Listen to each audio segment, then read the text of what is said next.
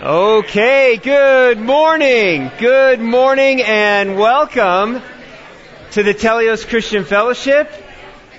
To our Easter Sunday or Resurrection Sunday. Listen, if you, whether you call this day Easter or Resurrection Sunday, just realize this. We're here this morning celebrating the resurrection of Jesus Christ. He is, He is risen. You got him ready, Pastor Joe. I appreciate that very much. Yes. You know, I mean, there are lots of things that happen. I know that, you know, there's been some Easter egg hunts that have happened. I'm sure that um, there have been some peeps that have been eaten. Um, this morning, heading to the car, you know, going by the, uh, the, we have two rabbits. Pagan! No, we have two rabbits. There are pets. And it's just like, hey bunnies, Jesus is risen. And like, going to church. Like, it's one of those things that we have to, we have to be so clear. Why are we here? We're here because of Jesus. Like, what Jesus has done is still being talked about 2,000 years later and will be talked about for all of eternity and never is going to end. So, this pastor better get on his notes here, otherwise we're going to be like way off. Okay, so Uh, by way off, I mean going way long. So here we go. I'm going to start off with a Bible passage here, and it's from the Gospel of Matthew, and this you'll see on your screen. This is Easter morning. Now, after the Sabbath, toward the dawn of the first day of the week, Mary Magdalene and the other Mary went to see the tomb. And behold, there was a great earthquake for an angel of the Lord descended from heaven and came and rolled back the stone and sat on it. His appearance was like lightning and his clothing white as snow. And for fear of him, the guards trembled and became like dead men. But the angel said to the woman, do not be afraid, for I know that you seek Jesus who was crucified. He is not here. He has risen. As he said. Come, see the place where he lay. And I love the past tense of that statement. He was crucified. He has risen. He was laying here, but he's not here anymore. I had the opportunity in the year 2000 to go visit the traditional site of the tomb, the garden tomb. And I can tell you, I looked in, there's nobody there. And it's open not so that Jesus could get out. It's not like Jesus was like, man, somebody's got to move this stone. I got to like, you know, push this stone out. Angels, give me a hand here. The stone was not moved for Jesus to get out. The stone was moved so that we could look in and see that it's empty. So that the world could look in and see that it's empty. You know, we have our Bibles here. We have Bibles on the right side of every row. I've got mine as well. Um, there was a man who had a Bible. He's a pretty famous man too. His name is Thomas Jefferson. Thomas Jefferson had a Bible of sorts, and, and here's why I say this. Thomas Jefferson was interested in the Bible. In fact, he wrote a book called The Philosophy of Jesus of Nazareth. He wrote it in 1804. Unfortunately, there are no copies that exist of it today, except him referencing that he had written this. But he wrote a second book, although I'm, writing is a really long stretch. He didn't write this book. He assembled this second book. And this book is known in quotation marks as Thomas Jefferson's Bible. The actual title is this. I think we even have a screen of this. It's called The Life and Morals of Jesus of Nazareth. So that's the actual cover of his book. The Life and Morals of Jesus of Nazareth. And then it said, extracted textually from the Gospels. Thomas Jefferson's Bible, well, if you look at it, this is like one little bit of a page. Do you notice something about it? It's annotated, which is fine. It's not a sin to write in your Bible. That's not the end of the world. But it's cut up in pieces. Here's the thing about Thomas Jefferson. Thomas Jefferson is like lots of people in our world today. When they hear about Jesus, they appreciate the morality that he taught. They appreciate the life that he lived, the kindness that he showed. But then there's some statements that Jesus says that are too much for some people. Either his love is too great or the judgment he speaks about is too strong. And so there's a temptation to, I'm just going to skip certain words that Jesus said, and I'm just going to hop, skip, and jump through this Bible. Well, Thomas Jefferson went further. He took a sharp blade to the Bible and cut out the pieces that he liked and left the ones that he didn't. He did not believe in the supernatural. So for him, his book, The Life and Morals of Jesus of Nazareth, written in 1820, is devoid of any supernatural acts. And if you're thinking here, wait, what is the Bible if not for the supernatural acts of God? And if, and if you look at the Bibles that he had taken things from, they're just like Swiss cheese. Sections are taken out and there's holes through the pages. I want you to, to know this, that by removing all the references of the supernatural, that means there are no miracles in Thomas Jefferson's Bible, the one that he would have at his nightstand, the one that he would read for himself. You see, he treated Jesus like a buffet line.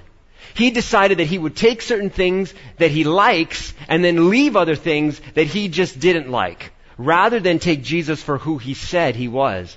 And so the closing statement in Thomas Jefferson's Bible, in that second book he wrote, is, and then they rolled the tomb, they rolled the stone over the tomb. The end. That's it. His Bible has no resurrection because the resurrection is miraculous.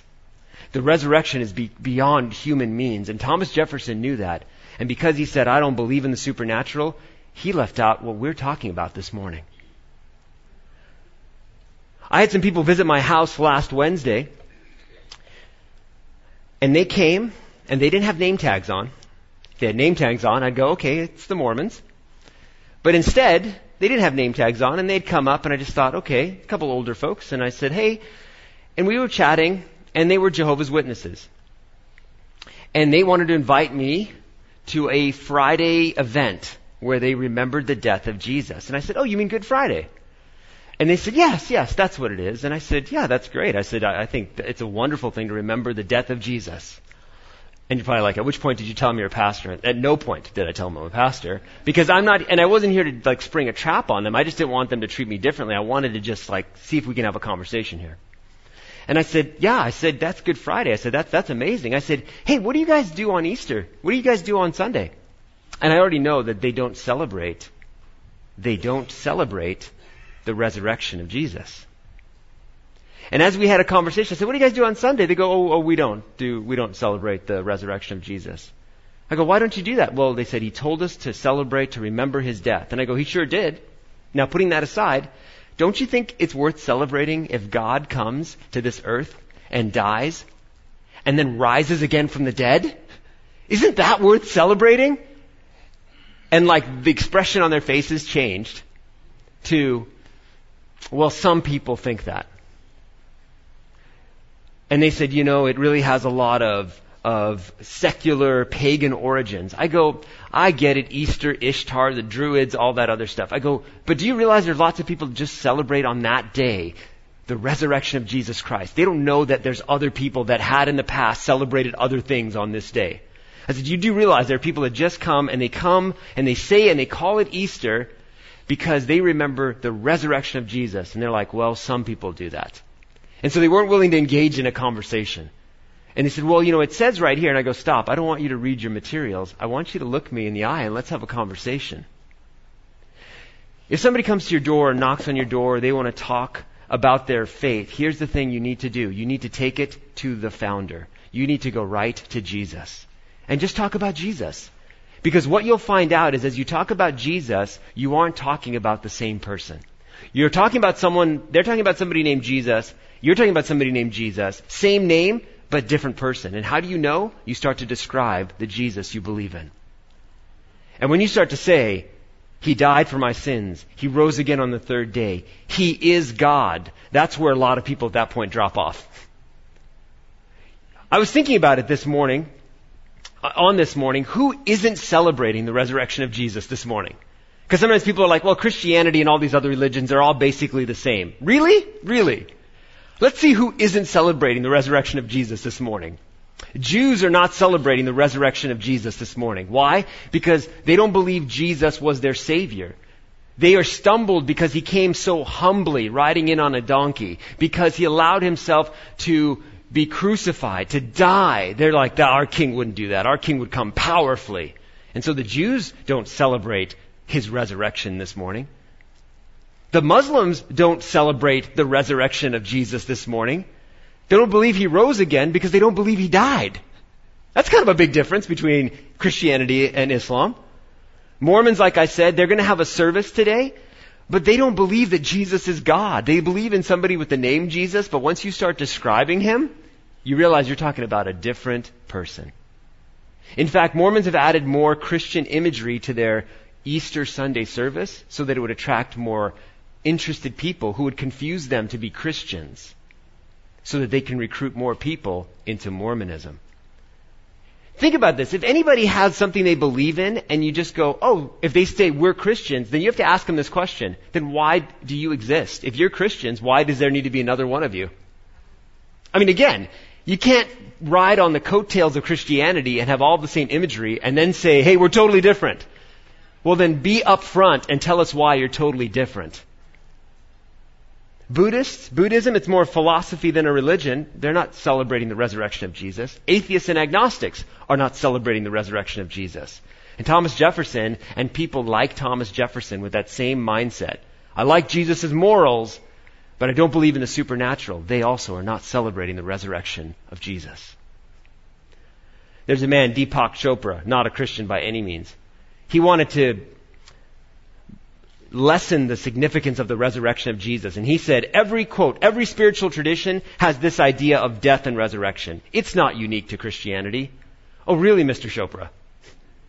You tell me of any other leader, of any other religion, again, Christianity is like other religions. Really? Tell me any other religion where the founder of that religion said that he was going to die. Again, that's no big deal. I can say, hey, one day guys, I'm going to die. Who says that he's going to die and then also predicts his resurrection. I'm going to take you to this quote. I use it every Easter because it is so good. Pastor Andy Stanley. Here it is.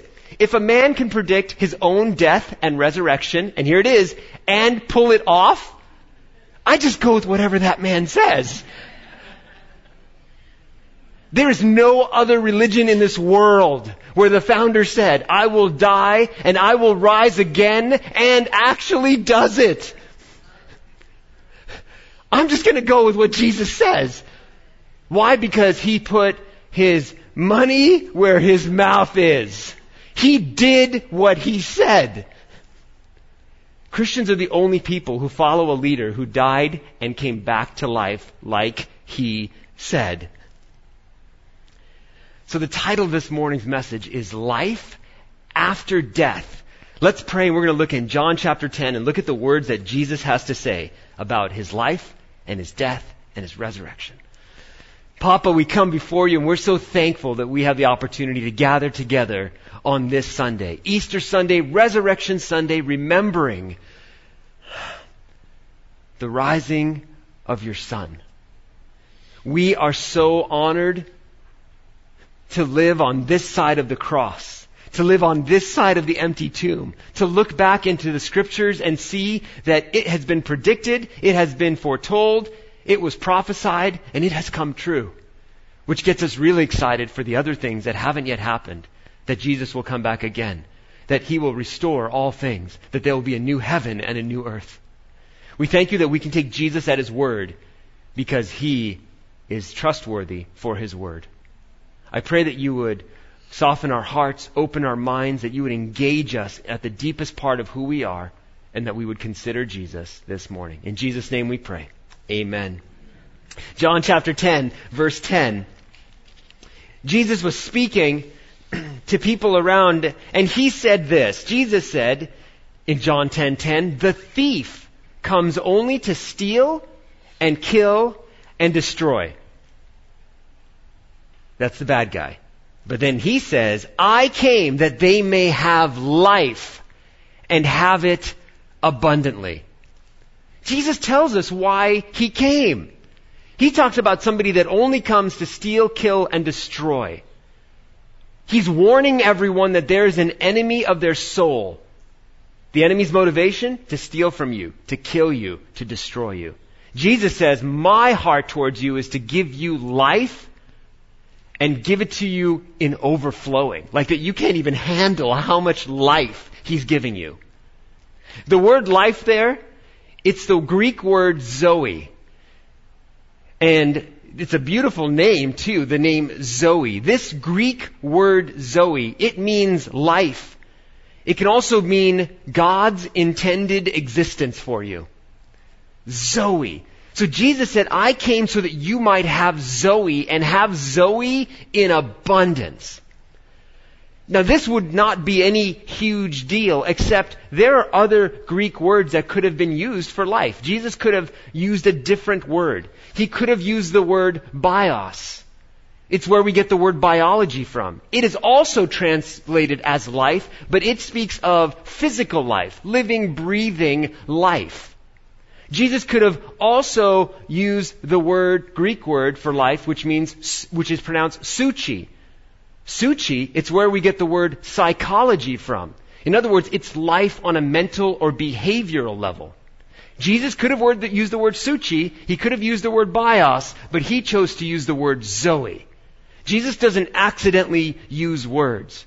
Because zoe is this life that is vibrant, it is spiritual, emotional, relational, social. Jesus said that he wants to give you that life and give it to you abundantly. The word Zoe for life is the most used word for life in the New Testament. Over 130 times it's used. And in the Gospel of John, John uses the word Zoe more than Matthew, Mark, or Luke combined. John wants you to know that Jesus is here to give you this life that's the intended existence God has always had for you. If you look at it, especially in a community that we're in right now, here's a good way to describe it. It's a holistic, fulfilling life that you've longed for, but always seems just beyond your reach. And here's the thing about Zoe you were born without it. Every human being is born without Zoe. You're born with bios and you're born with uh, psyche, suchi, but you're not born with Zoe. Zoe is not something that you get at birth. So Zoe is something that can only be given to you by somebody who has it. And what Jesus said in John 10:10 10, 10 is I came that they may have Zoe and have it abundantly. He wants to give you something you can't get from any other place in this world. So this means that you and I, a person in this world, they can have bios, they can be physically alive, they can have suchi, they can be mentally, their mind is working, the, you know, uh, the mind is transmitting and the messages are going through the neurons there, it's all working. But they can have those two things, physical and mental, but not have God's intended life in them. You can be breathing and thinking, but you can be spiritually dead. And that's what Jesus is talking about. And at the end of our bios life, at the end of our Suchi life where our mind stops, our heart stops, the only life that continues beyond this life is Zoe. And that's the one Jesus came and he said, I'm coming to give you life that even death cannot stop. There are those that can be physically dead. Their heart stopped beating or their mind has stopped working and they are just dead. For the believer, you may breathe your last breath on this earth one day, close your eyes for the very last time, but because you're a Christian, you have Zoe that Jesus gave you, and that Zoe life will carry you face to face to see Jesus himself. And that Zoe life has no end. There's nothing that can kill Zoe. Nothing that can kill Zoe. I love this about Jesus. Jesus isn't stingy. He's not like, okay, I gotta like, I'm just gonna, just like portion off just a little bit of Zoe for you. Jesus says, oh Zoe, you want some Zoe? Here, and here, and here. He goes, I want you to have the life that I've intended for you, and I want you to have it to overflowing. Like standing under Niagara Falls. I want to pour it out on you. And no one, no one, and nothing is going to stop you. But that means we have to go to the one person who has it, and there's only one person. Who's that one person? The same person that said that he was going to lay his life down and that he was going to raise it back up again. That one person, Jesus Christ. Now, there is opposition to Zoe. And in that verse in John 10:10, 10, listen, I only have a few verses today, so I'm gonna have to keep using the same verse over and over again. So here we go, John 10:10. 10, it says, "The thief came, comes only to steal and kill and destroy." Those are the enemies to Zoe. The enemy wants to steal from you and kill and destroy. He wants you to live this life so distracted that you don't realize that there is life beyond the mental and beyond the physical. There are some that just go like Thomas Jefferson. If I can't think about it with my mind and if I can't, you know, experience it or work it out, if it's not something I can see, then I won't believe it. Wow. Well, then you're going to miss Zoe you're going to miss Jesus and what he has. When it speaks about those that come outside, the thief only comes to steal, kill, and destroy, that's just this sign that, listen, there are enemies outside. We have spiritual enemies. And again, the person that doesn't believe in something they can't physically see, they're stumbled by the spiritual realm. But just because you can't see something doesn't mean it doesn't exist. I don't see gravity, but I definitely see the effects of gravity. I don't see the wind, but I can see a tree blowing which tells me that the wind exists. I may not see God with my eyes, but I see the effects of God working in the lives of people. Broken lives that are turned around. People who are addicts that have been healed. Marriages where they've divorced and God has changed both hearts and they are remarried. I have seen that myself. I may not see God with my eyes, but boy do I see the effects of God working around. It's important for us to understand that there is an enemy because the quickest way for us to lose a battle is to not realize there's actually a battle going on. And then you get smacked upside the head and you're going, what's that all about? There's a real spiritual battle going on. And well, who's it for? It's for you. And it's for the people of this world. Jesus continued on in John 10. In John 10 verse 11, he says some things about himself. He says, I am the good shepherd. The good shepherd lays down his life for the sheep. And then he describes those that have other intentions. He who is a hired hand and not a shepherd, who does not own the sheep, sees a wolf coming and leaves the sheep and flees. And the wolf snatches them and scatters them. He flees the hired hand because he's hired and he cares nothing for the sheep. And then Jesus reiterates in verse 14 of John 10, I am the good shepherd. I know my own and my own know me. Just as the Father knows me, I know the Father. I, look at this, lay my life down for the sheep. Jesus says, I'm such a good shepherd that I'm going to die for them. Now, this is just a beautiful passage of Scripture. The 23rd Psalm is beautiful about Jesus being our good shepherd. But there's an implication when we read something, because if He's the shepherd, that means we're the sheep. Jesus didn't say, you know, I am the, the, t- the bear tamer, and you are my bears. Yeah! Or li- go bears, or like lions or tigers, you know, or whatever, or bears, right? You know, it's like Jesus didn't say that I'm that person, I'm not the one that tames that. He said, I'm a shepherd, which that means we're sheep. Sheep are not the sharpest cookies out there. Sheep are directionless unless they have a leader. Sheep are defenseless. Sheep are not known for their amazing, like, like, you know, they're just not, they aren't known for that. The defense of a sheep is to run to its shepherd. That's the defense a sheep has. It has no other defense. I'm going to get really small. Huh, look at that big white cotton ball sitting out on that grass there. I wonder. This is how dumb sheep are. And I'm saying this as one. Okay? In 2005, in Turkey, there were these sheep, and I think we have a picture of some sheep coming out of a cave in Turkey. A lot of sheep, right? And they went to a cave to cool themselves because it was, it was warm in that time of day. It's the afternoon's coming, so they're starting to come out from this cool cave. Well, there were the shepherds, and the shepherds decided to take a break for lunch. So they take a break for lunch, and the sheep decide to leave where they had left them. And one sheep, one sheep decides to start walking. And there's a cliff, and the sheep just goes over the edge, like just straight. Ah, oh, gone. And it's just one of those where you're like, come on. Now this would just be an unfortunate story. Except that other sheep were like, Meh. and you would think, you would think, they would go, hmm. Instead, they decided to follow. One after the other, after the next dozen. 450 sheep followed the one that walked over the edge. And it was just like, I thought those are just lemmings. Like these are sheep. And after those 450 sheep, 1100 more sheep. True story.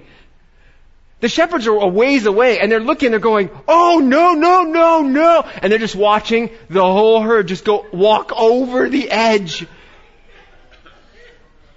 It is horrible.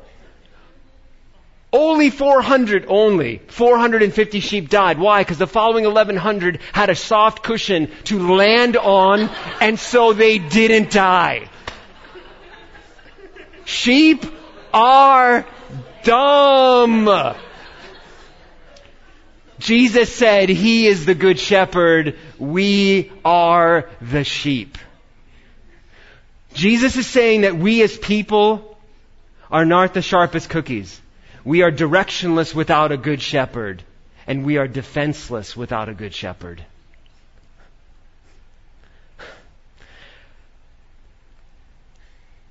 You know, a false shepherd, when he sees wolves coming, he'll run away. Wolves will just ravage sheep. The enemy has a field day with people that don't believe in the supernatural. The enemy has a field day when people are following some false shepherd that points them towards a cliff or that's taking a lunch break when they should be tending for the sheep. The sheep are their responsibilities. Again, in the Gospel of John, Jesus continues as he's talking about him being a good shepherd. He continues in John 10 verse 17, and Jesus says, For this reason the Father loves me.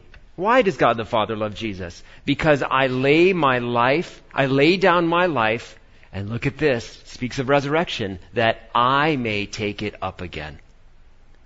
No one takes it from me, but I lay it down of my own accord. Jesus says, I choose to die. I have authority to lay it down, and then check this out. Resurrection Sunday, I have authority to take it up again. This charge I've received from the Father. No one forced Jesus to the cross. Jesus chose to go to the cross. He was born in Bethlehem so that he might die on a cross. And then when Jesus rose from the dead, nobody stole his body. Nobody gave him CPR with paddles. Clear, you know, he's alive. Like, no, Jesus raised himself. Like, dude, what?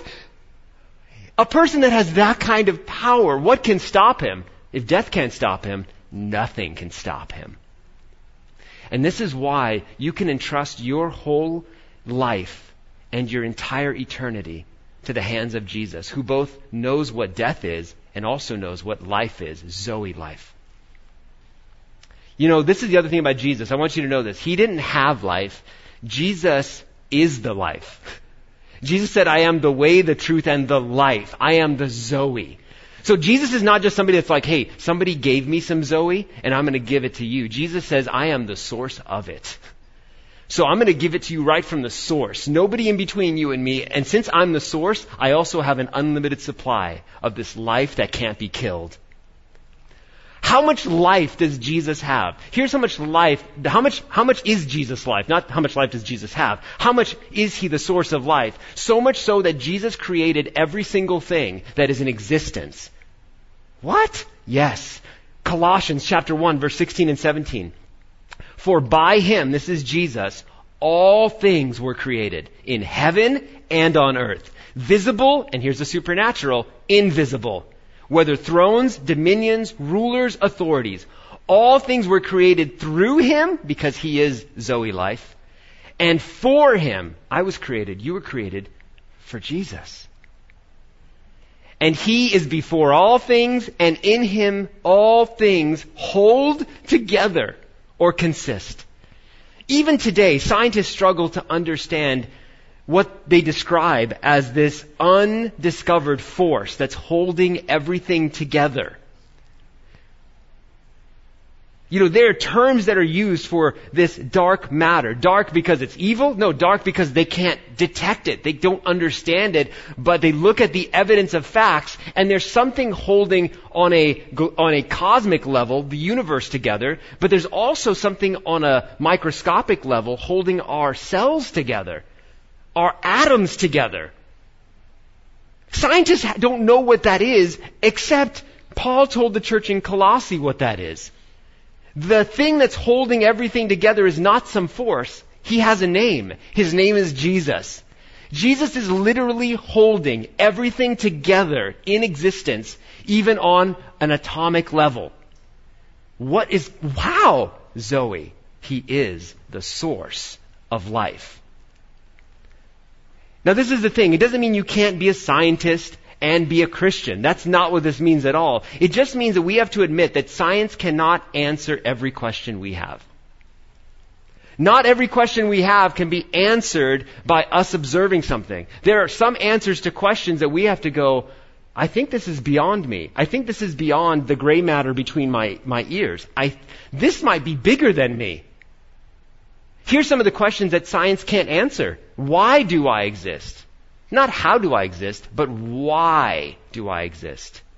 What is my purpose in life? Science is gonna, isn't going to answer that question.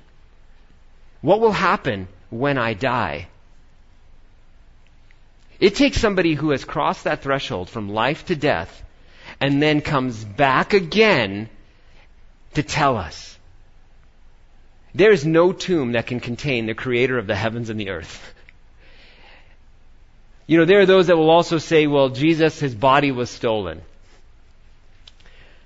So you're saying then that people rolled this extremely heavy stone uphill out of the trench, which had also been sealed, so broke the seals, rolled the stone away, and also happened to get past a couple Roman guards that were on watches. And Roman guards, the thing with them is if they allowed their, the ones that were under their watch to be taken or to escape, their life was then at risk. Their life would be taken. And so why in the world would these Roman soldiers just allow the body to be taken? And here's the thing. Why hasn't the body of Jesus been displayed by the Romans? You know, to quiet down this crazy idea that a man resurrected from the dead. Don't you think the Romans would have just been like, listen, okay, alright, all you guys really getting super excited about Jesus rising from the dead. Well, look, here he is. Does he look dead to you? Yeah, he's dead. That's all they would have had to have done. It wouldn't have been difficult for them to do that. Oh, well, the disciples came and they stole the body. Forgetting all the other things we just talked about, they would then have made themselves unclean over the Passover to go touch a dead body to get him out. And these are just three things I'm mentioning off the top of my head. Like there, there's a whole bunch of other points that could be mentioned as well.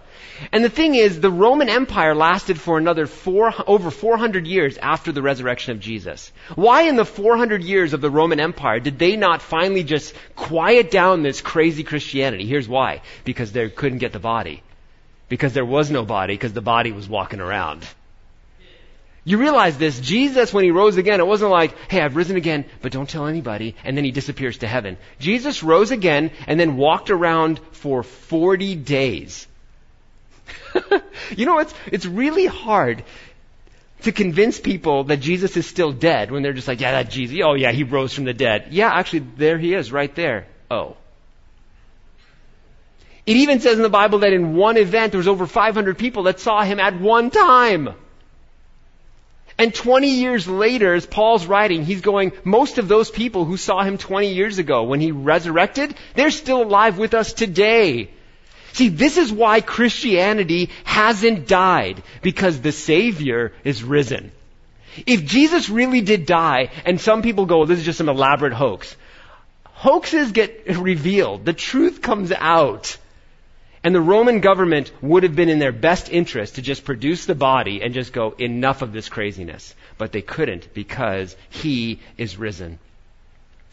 You know, for the skeptic, for the one who wants to just go, I'm tired of Christianity, like it's a bunch of fairy tale stuff. For the skeptic, this is what I have to tell you. Please listen and consider the words that I've been saying.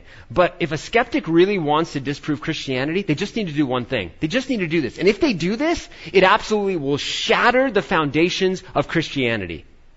In fact, the Bible tells us how a skeptic could destroy Christianity.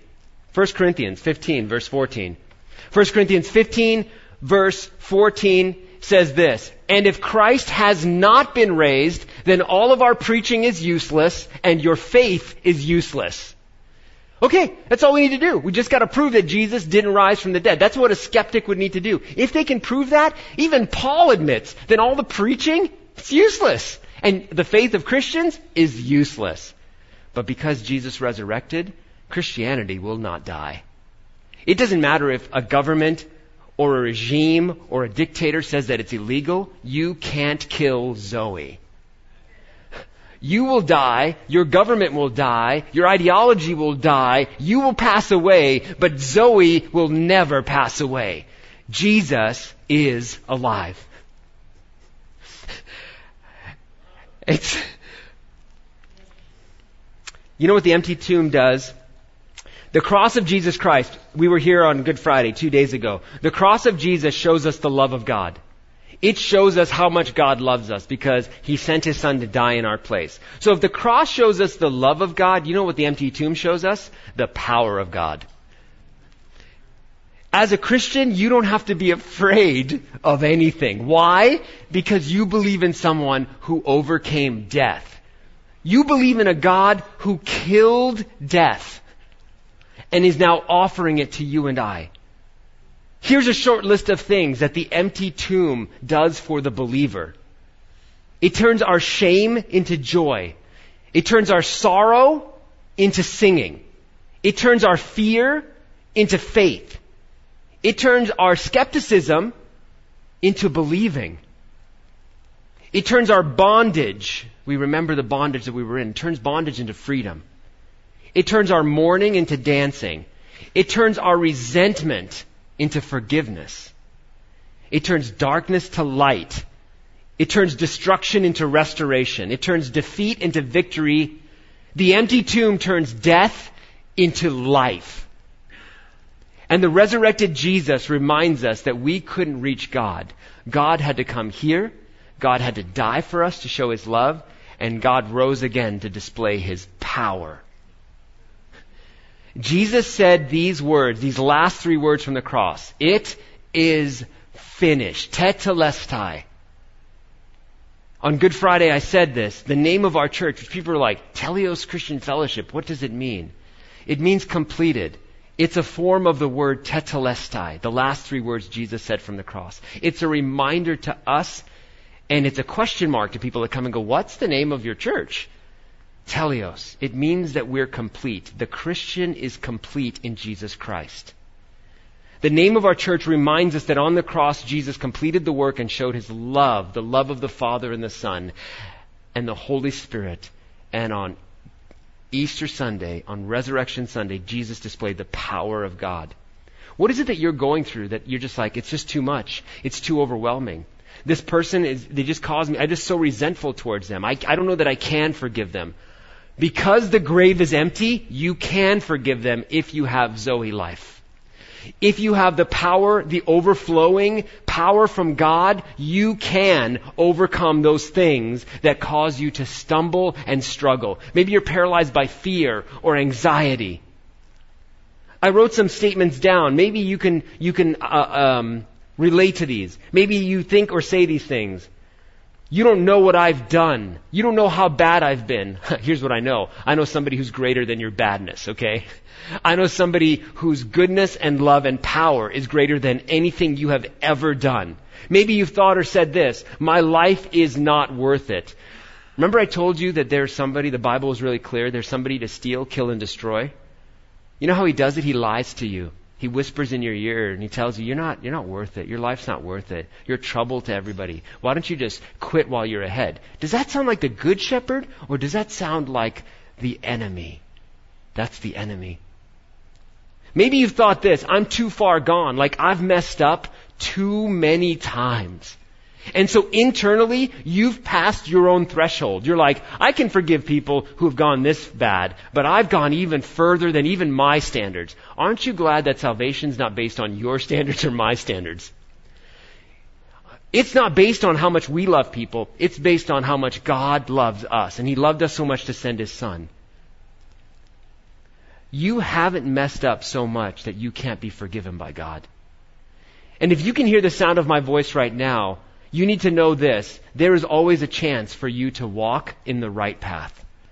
You just have to turn and walk towards Jesus. You have to receive the truth that He died for you and that He rose again in power. You can't be like Thomas Jefferson.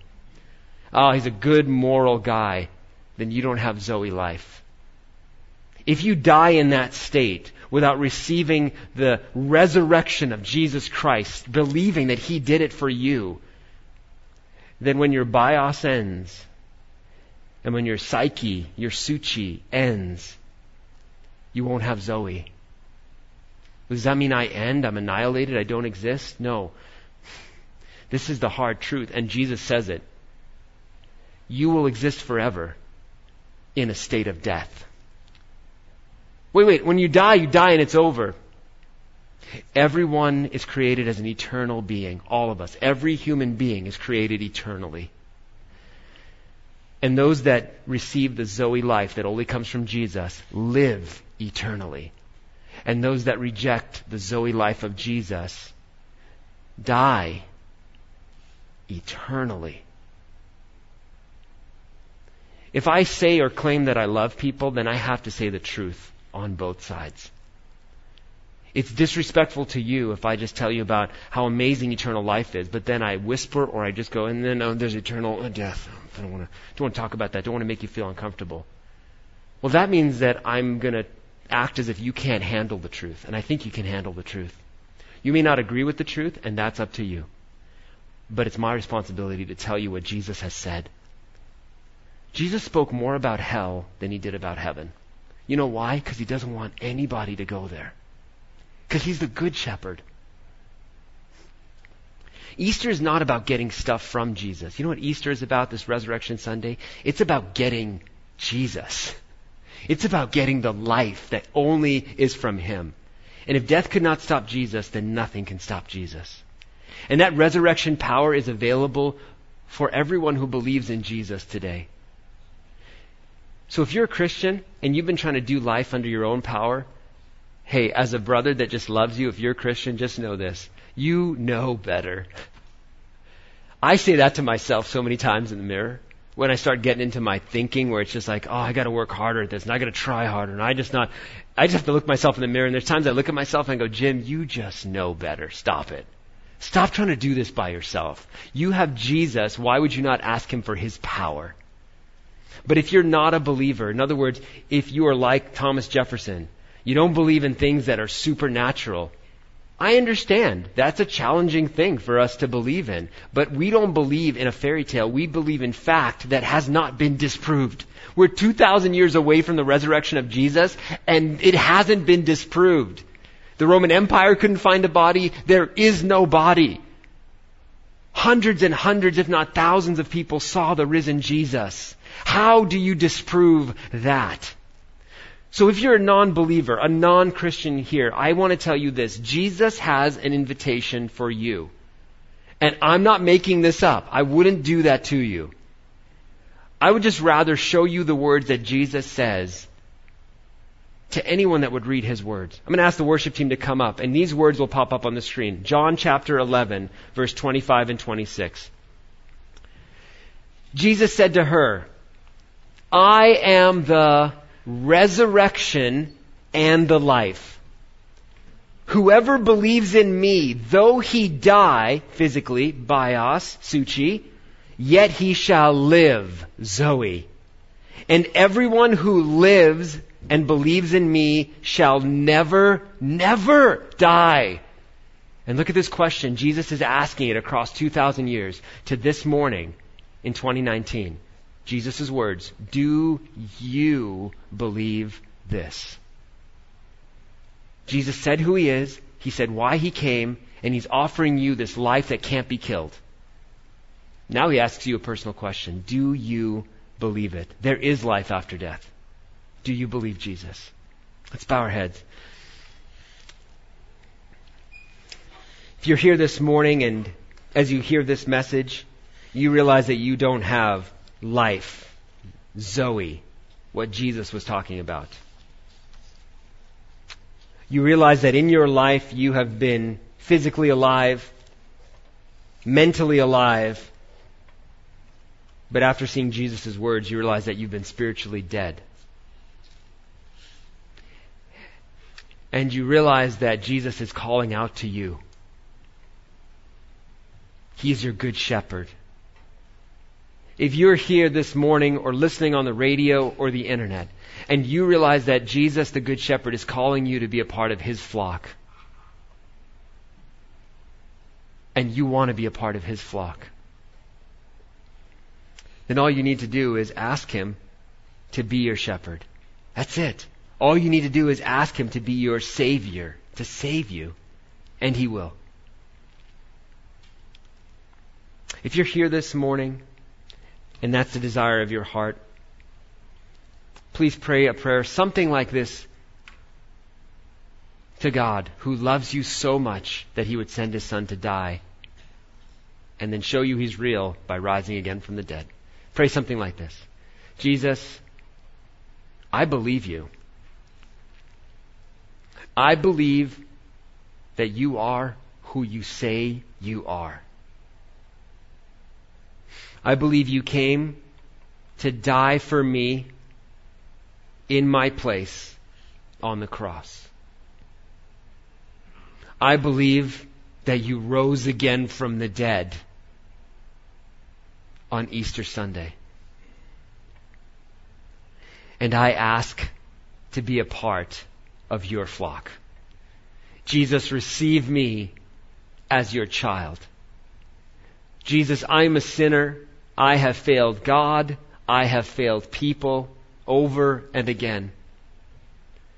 Jesus, forgive me of all of my sins. Make me right before God. Thank you, Jesus, for loving me, for telling me the truth, for dying for me, and for rising again. Help me be an example of this Zoe life to the people that I run into day by day. In Jesus' name. And for the rest of us here, for the believers, we pray that on this Resurrection Sunday, Easter Sunday, that we would not hide the truth that you share, Jesus. We pray that we would remember this resurrection power on Monday and Tuesday and Wednesday and Thursday. That we would remember that we have the power that comes from Jesus every day of our lives. I pray that we would live victorious, death defeating lives and that we would be bold for the gospel. We love you. In Jesus' name we pray. And all God's people said, Amen. Amen. If you prayed that prayer to receive Jesus Christ as your Lord and Savior, that is the single largest decision that you will make in your entire life. Bigger than who you'll marry, bigger than where you'll live, is who your Savior is. If you prayed that prayer, there's going to be a few people standing over here. They'd love to pray with you. If you have any other things you'd like prayer for, you can go and chat with them and pray with them. But we're going to say, God bless you. Don't let coming to church be a Easter or Christmas only thing. Come and grow in who Jesus is, Sunday by Sunday. And if you have no place else to go, you're invited to come here. We'd love to have you. Shall we stand and sing a closing song to our Lord? God bless you. And He is risen. He is risen. Amen.